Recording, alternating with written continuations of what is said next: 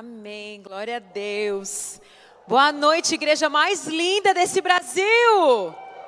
Uhul! Glória a Deus. É isso aí. Receber um elogio de graça, já celebra. Boa noite para você que também está aí na sua casa nos assistindo. Eu não estou te vendo, mas o Senhor também está aí na sua casa. Ele está vendo você, ele está aí com você. Amém?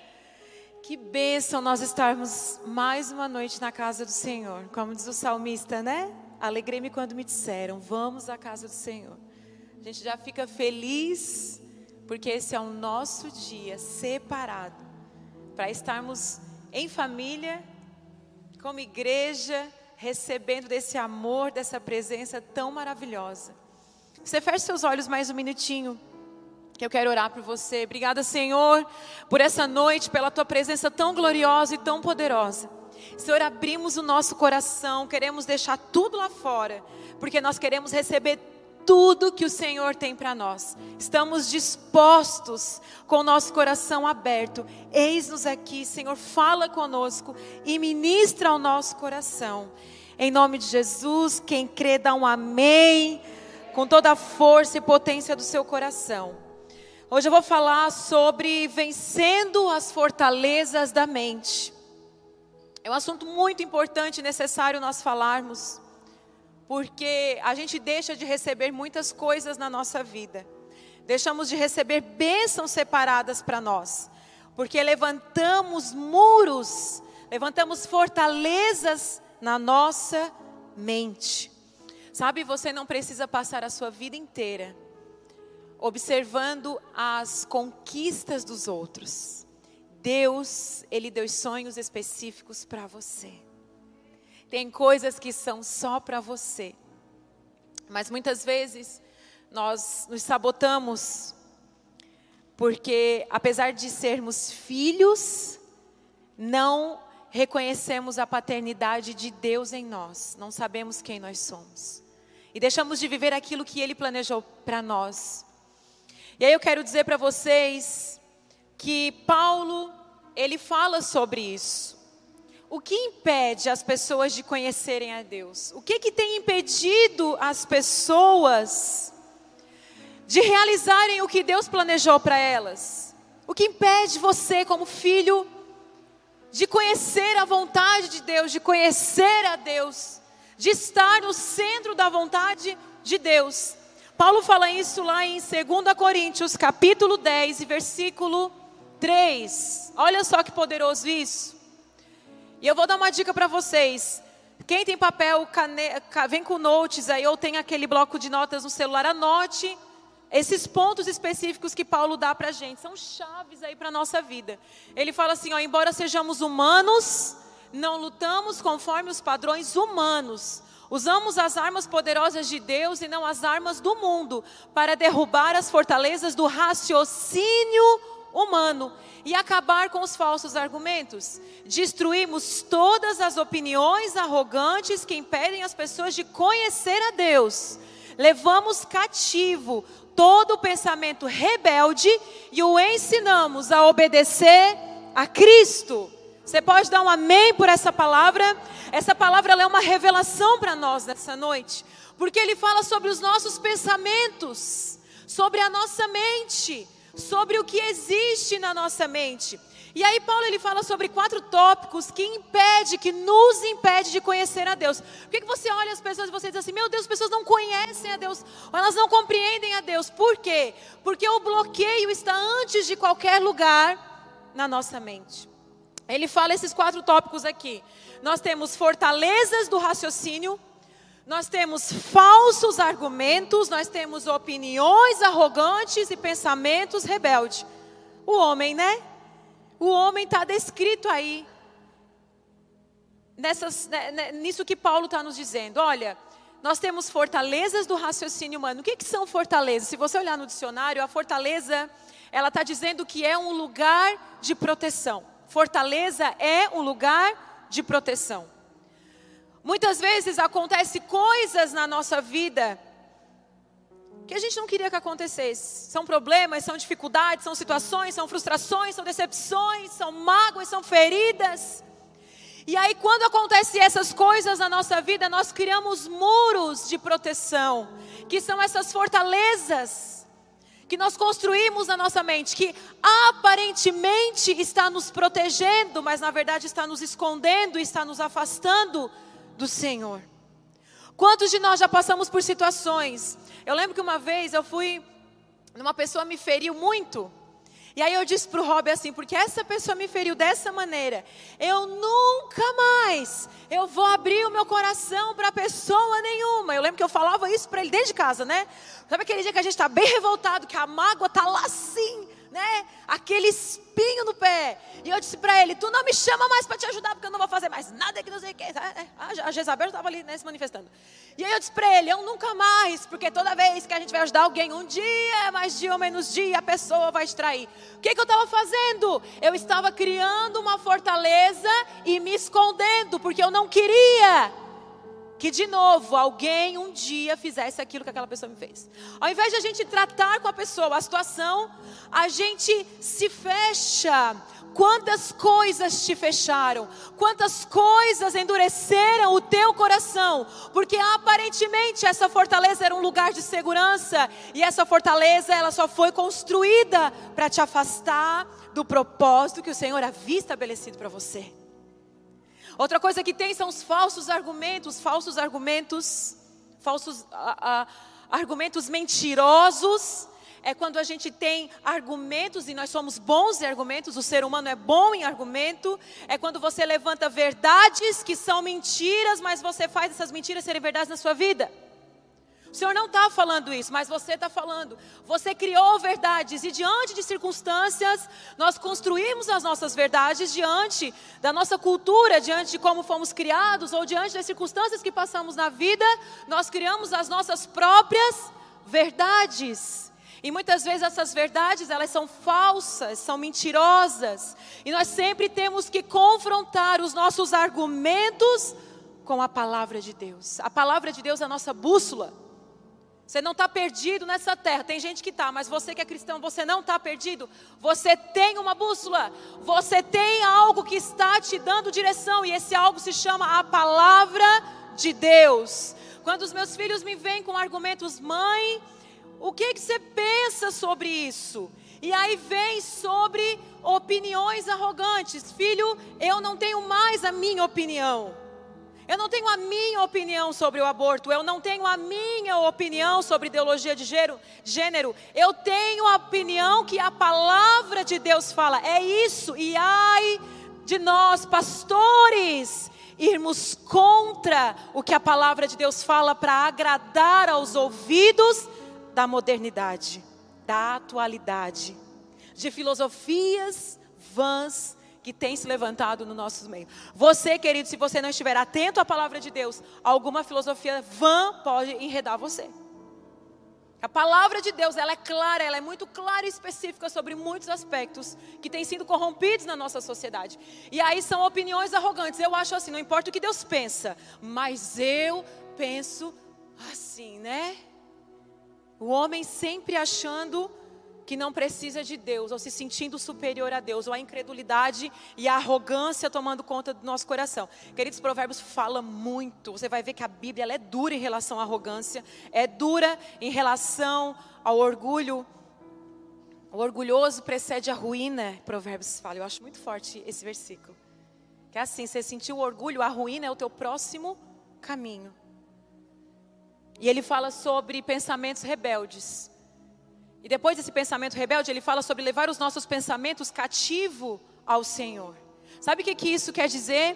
Que quando você está passando por situações na sua vida e você começa a ter sentimentos rebeldes no seu coração, e nós temos a tendência sempre a ter sentimentos rebeldes, principalmente quando alguém está indo contra aquilo que nós achamos, está indo contra aquilo que a gente pensa.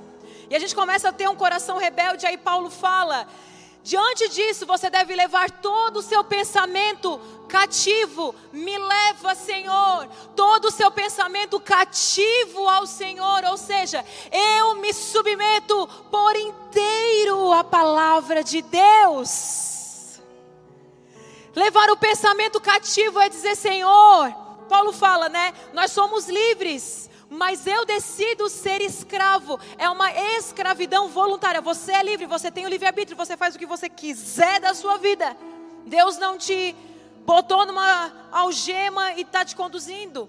A não ser que você se submeta a essa condução. Por isso que fala, Paulo ele fala que ele é escravo, ele é servo. Porque quem não quer ser escravo daquele que conhece tudo da sua vida, do mais íntimo do seu coração, aquele que inclusive sabe o seu último dia nessa terra. Eis-me aqui, Senhor, faz tudo de mim. Eu quero ser conduzida por Ti. Ai de mim. Eu tenho uma oração que eu faço todos os dias, acho que quase todos os dias. Eu acho que Deus já pensa assim: eu já sei o que você vai orar, Cris. Mas a minha oração é assim: Senhor, não me deixa desviar nem para a direita nem para a esquerda. Que os meus passos, meus, meus, meus passos não vacilem no mal. Que eu ande em retidão nos teus caminhos. A minha mãe, eu cresci ouvindo a minha mãe fazer uma oração. Eu falava assim: Senhor, né? A gente criança vai ouvindo as orações da mãe e ela fazia uma oração assim. Eu morria de medo dessa oração dela. Senhor, se um dia eu for me desviar dos teus caminhos e envergonhar o teu nome, que o Senhor tire a minha vida antes disso acontecer. Irmãos, eu ouvia e eu falava assim: Senhor, não mata minha mãe, Senhor, não mata minha mãe. Né? Toda vida que a minha mãe fazia essa oração, eu pensava: Senhor, não mata a mãe, não mata a mãe. Mas ela fazia essa oração inúmeras, inúmeras vezes. E essa oração dela ficou no meu coração até hoje. Ela falava: Senhor, se um dia eu for desviar dos teus caminhos, Pai, ou envergonhar o teu nome, tira a minha vida. Antes disso, Senhor, que a minha mãe sempre seja convertida, Senhor, que a minha mãe, eu já orava por ela, para ela não se desviar. Porque ela orava, ela falava, Senhor, que eu nunca me desvio dos teus caminhos. Porque, queridos, é melhor você ir para o céu mais cedo, né? Que viver longos dias nessa terra e perder a salvação. Nós só podemos vencer as batalhas na nossa mente usando as armas poderosas de Deus. Ele fala isso, eu acho muito interessante que Paulo fala sobre isso. Ele fala assim: ó, apesar de sermos humanos, não usamos armas humanas, nós usamos as armas poderosas de Deus. Apesar de sermos humanos, não é o nosso método, não é o nosso jeito, não é a nossa fórmula, não é aquilo que pensamos. Temos que usar as armas poderosas de Deus para vencer toda, todo, toda essa fortaleza que temos na mente. É a transformação da nossa mentalidade, ela só acontece com a palavra de Deus. Não tem transformação genuína sem a palavra de Deus. Não tem, não tem. Romanos 12 ele vai falar sobre isso. Renove a sua mente para que você conheça qual é a boa. Romanos 12, 1. Renove a sua mente para que você conheça qual é a boa, perfeita agradável vontade que vem de Deus. Ele não fala para você renovar a mente com a atualidade. Renove a sua mente com novas filosofias. Atualiza porque você tem uma mente muito antiga ou uma mente ultrapassada. Ele fala: renova a sua mente para que você compreenda qual é a boa, perfeita e agradável vontade que vem de Deus. Porque muitas vezes eu estava lendo o livro do, do Chris Vallotton essa semana e ele disse o seguinte: quando, quando Jesus ressuscita Lázaro, e o Rob falou de Lázaro semana passada, aí ele pega e manda Lázaro vir para fora. Não manda, Lázaro vem. Aí Lázaro vem. E aí Jesus fala uma coisa, uma palavra para as pessoas: tire as ataduras de Lázaro. Ele estava como mumificado, né, com as ataduras dentro do túmulo. O que acontece com nós cristãos é que nós ressuscitamos já com Jesus, mas muitos se comportam como morto-vivo. Já ressuscitou, mas ainda está com as ataduras. E você precisa tirar, passar por esse processo de tirar as ataduras para começar a viver. Então tem o processo da ressurreição, mas tem o processo de tirar as ataduras. Eu achei incrível essa revelação, porque inclusive tirar as ataduras, ele precisou da ajuda de pessoas. Só podemos vencer as batalhas na nossa mente usando as armas poderosas de Deus. O que é a arma poderosa de Deus? A palavra de Deus na Bíblia, ela tem esse exemplo, essa analogia, esse exemplo. Ele é chamado de espada. A palavra de Deus, ela é chamada de espada, que separa e revela o que o homem é. é revela o que é humano e revela o que é de Deus. É só a palavra de Deus que ela penetra no nosso coração e ela faz essa separação. O que é humano, o que é carnal, o que é da nossa natureza humana, o que é conceito meu, quais são as, verdade, as, as, verdades que eu estabeleci na minha vida, mas que na verdade são mentiras que estão estabelecidas dentro de mim, e eu preciso quebrar essas mentiras na minha vida. Então a palavra de Deus é a única que entra no nosso coração e que revela o que é humano e o que é de Deus, o que é carnal e o que é espiritual. Efésios 6, ele fala: empunham a espada do Espírito que é a palavra de Deus. Então, dois momentos a gente vai ver a palavra de Deus chamada de espada. Nós temos que entender o poder dessa espada no nosso coração. Sabe, esses dias eu passei por um processo com o Senhor. Ah, e depois, mais para frente na palavra, eu vou falar sobre a importância de você sentar com pessoas, de você ser ministrado, curado e confrontado. E nós, eu passei por esse processo uns dias desses com um pastor amigo nosso. E nós temos esses momentos, tem, nós temos mentores na nossa vida que sabem tudo da nossa vida. Sabe quanto a gente ganha, quando a gente gasta, sabe tudo da nossa vida, casamento, da nossa vida pessoal. E aí eu estava num momento e a gente foi, eu fui confrontada em uma área na minha vida que eu tinha resistência, que eu tinha fortalezas na minha mente. Sabe quando você acredita em coisas que você até acha que é espiritual? Eu achava que era espiritual um comportamento que eu estava tendo. E aí eu fui confrontada nessa área da minha vida, mas foi difícil para mim quebrar essa fortaleza na minha mente, porque era um conceito que eu tinha muito já estabelecido. E aí eu sabia o que a palavra de Deus dizia a respeito disso, mas a fortaleza da minha mente, o que eu pensava estava sendo maior do que a palavra de Deus estava dizendo. E eu tive um momento, inclusive essa palavra nasceu desse momento que eu estava no meu escritório, eu sentei, eu abri a Bíblia, eu disse assim, Senhor, o meu coração, exatamente eu fiz isso que eu estou falando para vocês. Eu abri a Bíblia e disse: Senhor, eu tenho uma resistência no meu coração. Eu estou tendo um comportamento errado e eu fui confrontada por esse comportamento. Mas a minha mente está sendo muito difícil de eu entender o que a tua palavra fala, mas a tua palavra diz. E eu abri a palavra e eu li o que estava escrito que era difícil para mim entender. Eu disse: A minha mente não entende, mas a tua palavra está dizendo. E Senhor, nesse momento, diante da tua palavra, eu submeto todos os meus argumentos debaixo da tua palavra e eu quebro tudo aquilo que foi construído no meu coração por mim mesmo, até por achar em alguns momentos, a gente se acha muito espiritual em alguns momentos, Deus está dizendo, não é essa espiritualidade aí que eu estou querendo, não. Você está achando que isso é espiritual, mas não foi isso que eu disse, não. E foi por esse processo que eu passei com o Senhor. E nesse momento eu tive que declarar a palavra para que ela pudesse entrar no meu coração e me corrigir. Porque tem momentos que tem pessoas que vão te ensinar tem gente que vai pegar a, a marreta e vai bater na tua cabeça e não vai entrar. E aí é que entra somente o convencimento do Espírito Santo. Porque na verdade é só ele que convence, né? Tem pessoas que a gente tenta ajudar, tenta falar, tenta ajudar, e querido, então, uma vez uma pessoa falou assim: Pastor, eu quero te contar uma coisa. Mas antes de falar para a pastora, eu sei que a pastora vai mandar eu orar e ler a Bíblia. Eu disse: Não, já se aconselhou. E a pessoa contou, e no final eu disse para ela: tudo que eu tenho para te falar é que você tem que orar e ler a Bíblia. Em nome de Jesus, amém. Porque realmente tem momentos, queridos, que a gente queria que, vocês queriam que o pastor fosse o Aladim, mas ele não é. É o Aladim? Não, a, a, não é o Aladim, é a lâmpada, né? O gênio da lâmpada. Você queria que o pastor fosse o gênio da lâmpada. Eu também, né? Queria que sim, ah, eu, Senhor, estou precisando desse problema. Ah, ah. Mas não é. Tem momentos que nós vamos ter que passar por processos, e esse processo é uma busca. Eu lamento dizer que se você não buscar você a palavra, não vai haver transformação na sua mente. Porque você não pode se alimentar só da palavra de domingo. Inclusive, a gente pode morrer pregando aqui para você.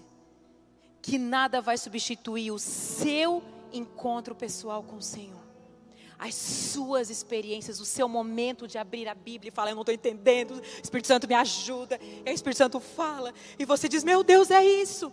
Nada vai substituir esse momento. Hebreus 4,12, nós lemos, eu sou apaixonada por esse capítulo. Ele fala o que, que é a palavra de Deus, pois a palavra de Deus é viva e poderosa, é mais cortante que qualquer espada de dois gumes, penetrando entre a alma e o espírito, entre a junta e a medula, e trazendo à luz até os pensamentos e desejos mais íntimos. Nada e ninguém pode fazer isso com você.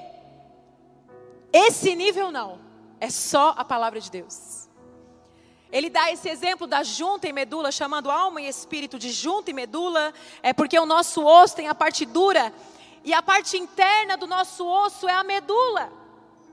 A parte mais interna, ele está dizendo que a palavra de Deus ela é uma espada, que ela vem e separa até juntas e medulas, a parte dura da parte mole, ela separa a sua alma e do seu espírito, ela separa o que é emocional do que é espiritual. A palavra de Deus é a única que revela os seus desejos mais íntimos, ela é a única que te confronta, ela é a única que diz assim: você está fazendo errado, faça nesse lugar, faça dessa forma. Ela é a única que se revela a nós e que revela quem nós somos.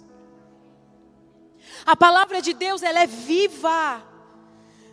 João 6,63 diz: O Espírito de Deus é quem dá a vida, mas o ser humano não pode fazer isso. As palavras que eu lhe disse são espírito e vida. Você tem noção, cristão, crente, você que está aqui me ouvindo, nós temos que entender o que significa a palavra de Deus. Você vai mudar até o seu, a sua oração. Tem dias que eu falo assim, Senhor, hoje eu não tenho argumento. Hoje não vou falar nada do que tem no meu coração, mas eu abro a Bíblia e começo a orar a palavra. Sabe por quê? Porque a palavra de Deus ela é viva. A palavra de Deus ela dá vida. Deus fez todas as coisas, não foi com a mão, foi com a boca, foi falando. Haja vida, haja luz, haja isso, haja aquilo. A palavra de Deus é que dá vida. Você tem que começar a falar a palavra de Deus na sua casa. O que, é que você quer que ressuscite na sua casa? O que, é que você quer que ressuscite na sua vida? A palavra de Deus, ela é vida, ela é viva, ela é poderosa. Nós não entendemos o poder que a palavra de Deus tem. Nós não usamos essa espada, ela é uma espada. E você é um soldado que está com a espada guardada, não está usando a palavra. A palavra de Deus é viva, ela é poderosa. Ela penetra alma e espírito, ela entra no seu coração, e o que, que ela faz? Ela traz à luz pensamentos e desejos, é a palavra de Deus que traz à luz todas as coisas, inclusive à luz aquilo que nem você estava enxergando. Porque tem coisas, queridos, que está dentro do meu coração que nem meu marido não sabe. Mas tem coisas que estão tá no meu coração que nem eu sei. Mas a palavra de Deus vai começar a revelar. A palavra de Deus tem esse poder. João 3,6 diz: Jesus disse: O que é nascido da carne é carne, o que é nascido do espírito é espírito. Quando você é nascido de novo, quando você ressuscitou com Jesus, você nasceu de novo, você passou por esse processo da regeneração. Sabe o que, que acontece? Você deixa de ser um homem carnal para ser um homem espiritual. É o que está dizendo aqui, ó.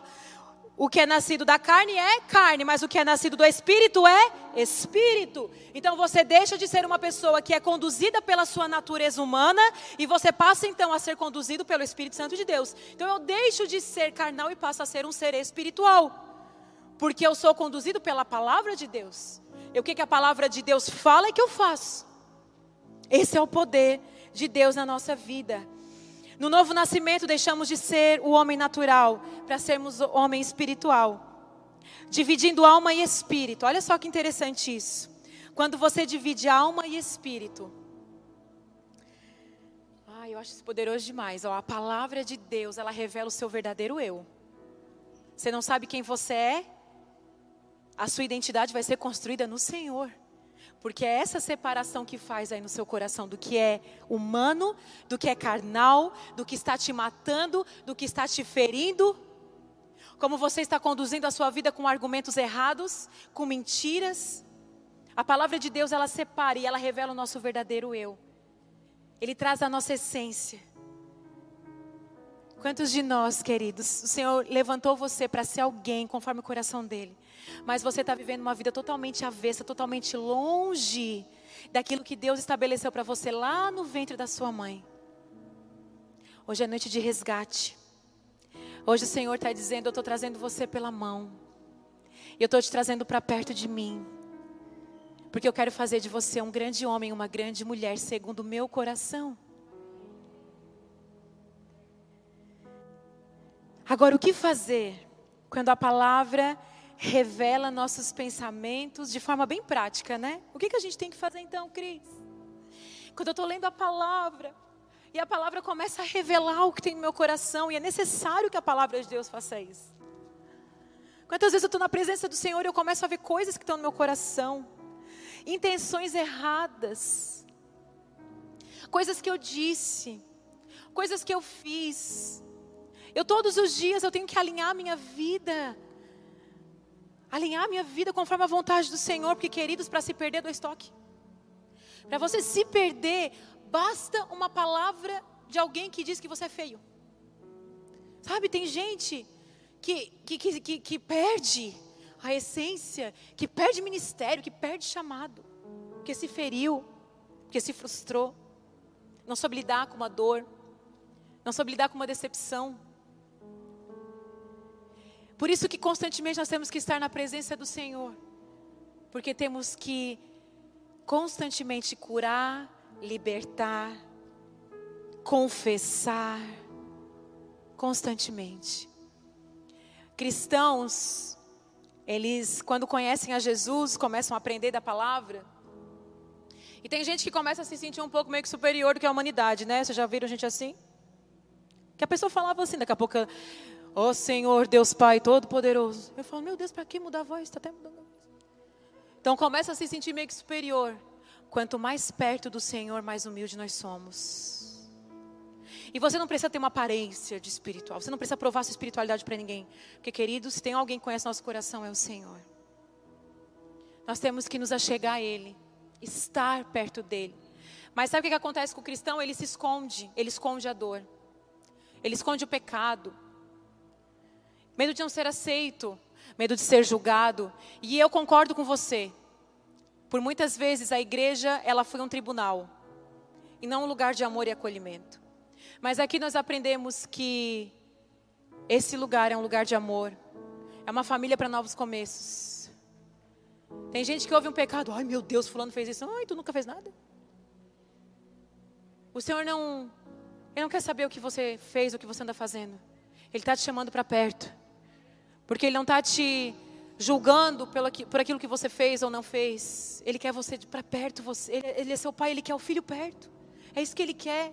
Ele não quer nossa aparência de espiritual. A Bíblia chama isso de sepulcro caiado. Sabe o que isso significa? Sabe quando a gente vai lá naqueles cemitérios que tem uma lápide bonita, um mármore e flores, e você diz: Oh, que, que, que túmulo bonito! Um mármore, mas dentro é podre, dentro é morto. Tem gente que tem uma aparência bonita, tá tudo bem, tá tudo bem. Tem até uma cara de espiritual, mas por dentro é podre. É ferido, é machucado. O Senhor não quer que você tenha uma cara de nada. O Senhor quer que você abra o seu coração. Porque o que fazer quando a palavra revela os meus pensamentos e os meus desejos mais íntimos? Confesse os seus pecados. Leve os seus pensamentos cativos ao Senhor. Seja humilde, confesse seus pecados. Tem dois tipos de confissão: a confissão para o arrependimento. Confissão que você vai e pede perdão para o Senhor. 1 João 8 vai falar sobre isso. E Tiago fala da confissão para cura. Você vai confessa para o Senhor os seus pecados. Isso é uma confissão de arrependimento. Senhor, eu me arrependo. Me perdoa, eu não quero mais fazer isso. Muda meu coração. Arrependimento. Mas tem a confissão. Tem a confissão que é para cura. Confessem seus pecados para quem? Para quem? Para serem curados. A confissão para o arrependimento é com o Senhor, mas a confissão para a cura é com os outros. Vocês sabiam disso? Há um poder na confissão. Há um poder na confissão. De você abrir e expor o seu coração. Não no Facebook, né, irmãos? Mas você expor, abrir o seu coração para pessoas que vão te ajudar nesse processo de cura. Você precisa falar e dizer assim: olha, eu tenho uma raiva daquela pessoa, porque aquela pessoa me fez isso, olha, eu tenho uma inveja, a inveja está me corroendo. Nós não temos coragem de abrir a nossa boca, mas se você não abrir a sua boca, você não vai ser curado. Pessoas específicas que vão amar a sua vida, mas que vão trazer uma palavra de correção. Eu e meu marido, a gente passa constantemente. Eu era dura, eu era uma pessoa fechada. Eu era uma pessoa que, ah, ninguém tem que se meter na minha vida. Eu era assim até que o dia que eu disse, Senhor, quer saber? Eu quero é ser curada. Eu não quero ser conduzida pelas minhas frustrações, não. Eu quero expor o que está dentro do meu coração, porque eu quero ser curada. Eu estava vendo um dia um programa, aquele programa Quilos Mortais, vocês já viram? É muito interessante ver esse programa, e é porque eu gosto de ver a história por trás do que causou aquela situação na pessoa. E tinha uma mulher, eu, tem várias aqui, mas teve uma que ela foi abusada durante toda a sua infância. E aí ela começou a comer, estava lá, ela não conseguia mais nem andar. Uma senhora assim, extremamente, acho que já tinha quase uns 300 quilos, assim, e, e nosso coração fica triste, ela chorando, e estava o psicólogo ali falando, e ela dizendo: Olha, eu fui abusada durante toda a minha infância. Aí eu comecei a comer, por quê? Eu pensei comigo, se eu comer bastante, bastante, bastante, nenhum homem, vai me, um, nenhum homem mais vai me desejar. Ela criou uma fortaleza, ela estava se defendendo.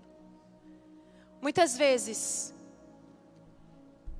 nós estamos assim. As nossas feridas estão nos matando. E essa moça, ela perdeu tudo que tinha para viver na vida. Quantos sonhos de Deus para a vida dessa moça. Mas ela estava perdendo, porque quem estava conduzindo a sua vida era uma ferida. E muitas vezes nós nos encontramos assim, como cristãos mortos-vivos. Você já ressuscitou com Cristo, mas continua morto. Porque você não está deixando as pessoas tirarem as ataduras que estão te cegando e que estão te prendendo. Confesse os seus pecados. Você deixa de ser duro.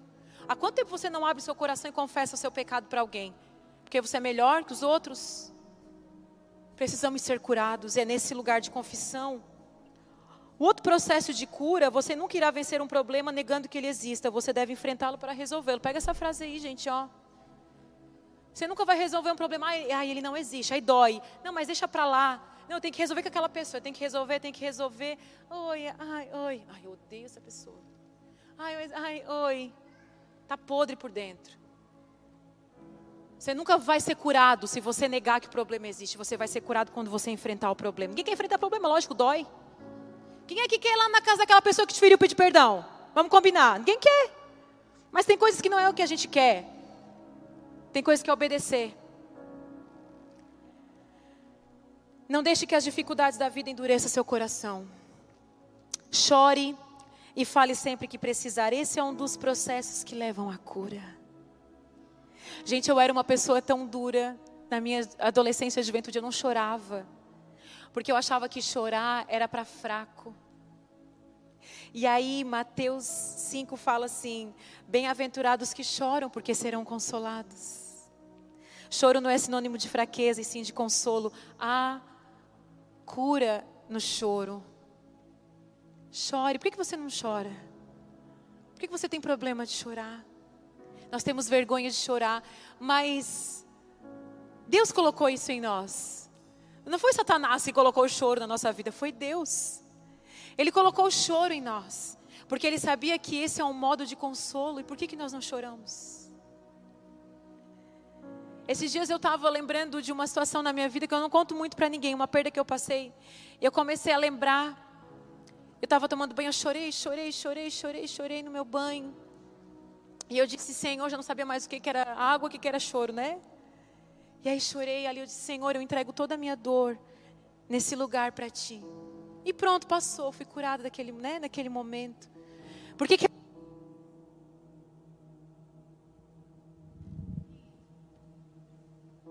Por que, que a gente se esconde? Tem medo de enfrentar? Ele é o nosso consolador, o Espírito Santo é o nosso consolador. Ele não quer que você negue a dor, ele quer curar o que está aí dentro. Se coloque de pé. Nessa noite eu quero orar por você. Eu quero orar por você porque eu passei por um processo com o Senhor.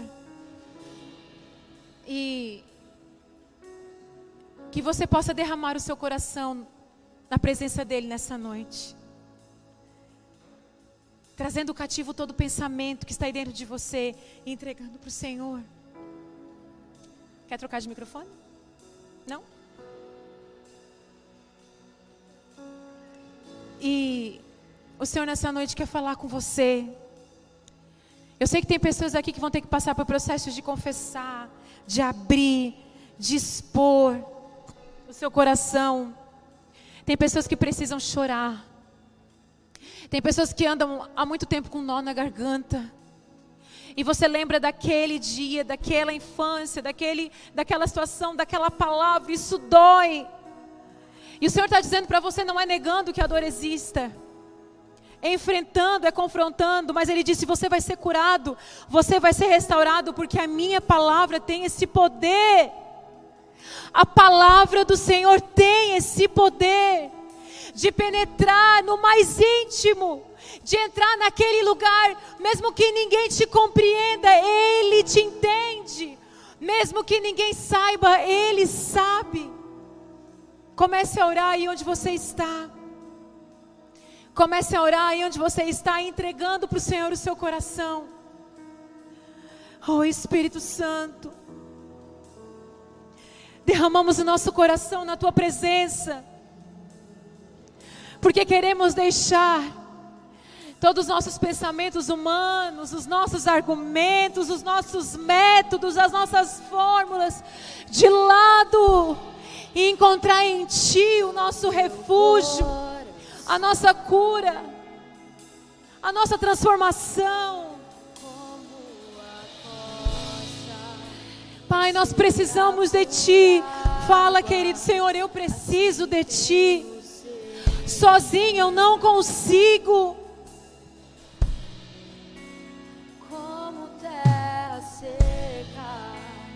Senhor está quebrando toda aparência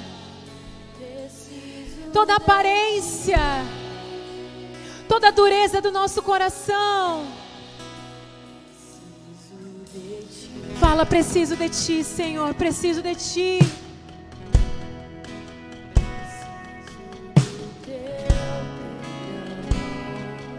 Ele está aqui nessa noite, abre o seu coração. É uma noite de cura. É uma noite do Senhor trazer aquilo que estava escondido.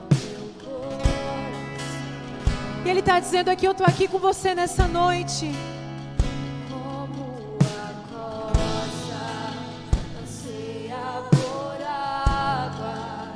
Assim Clame ao Senhor e fale. Assim é minha alma.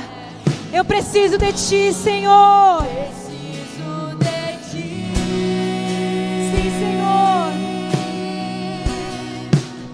Distante de ti, Senhor, não posso viver. Não vale a pena existir. Escuta o meu clamor. Escuta o meu clamor. Fale da sua necessidade. Fale da sua necessidade. Sim, Senhor. de ti, Senhor, não posso viver. Não vale a pena existir. Escuta, Senhor. Escuta o meu mas que tudo é do Senhor que você precisa. Mas que tudo é dele que você precisa. Senhor, não posso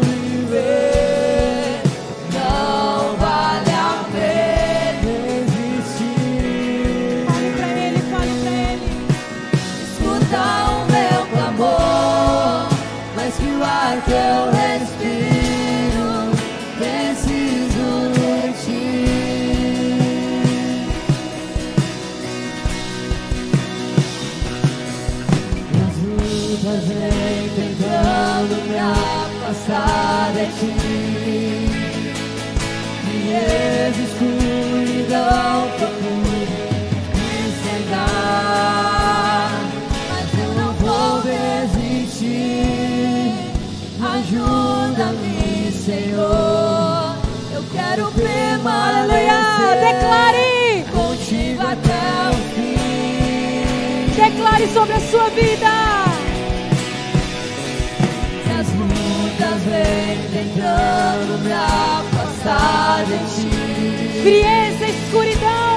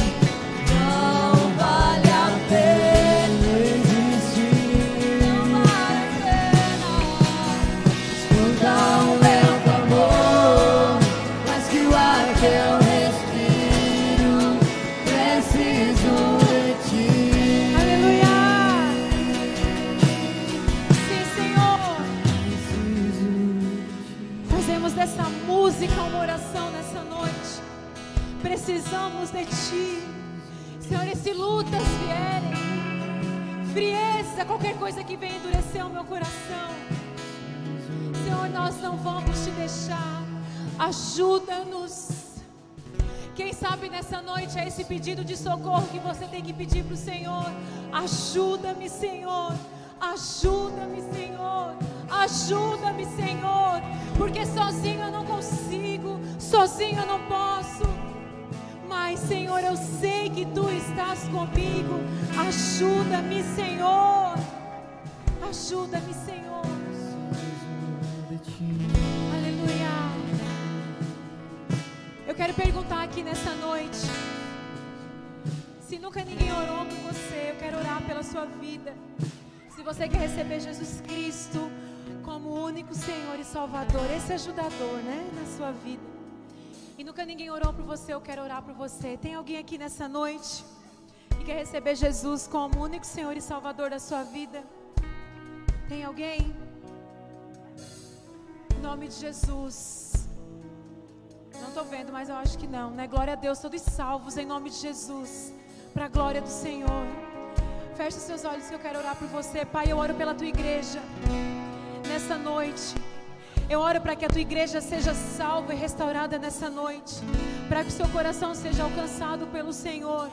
E que nesses próximos dias, se algo tem prendido o seu coração, que seja um tempo de cura e resgate.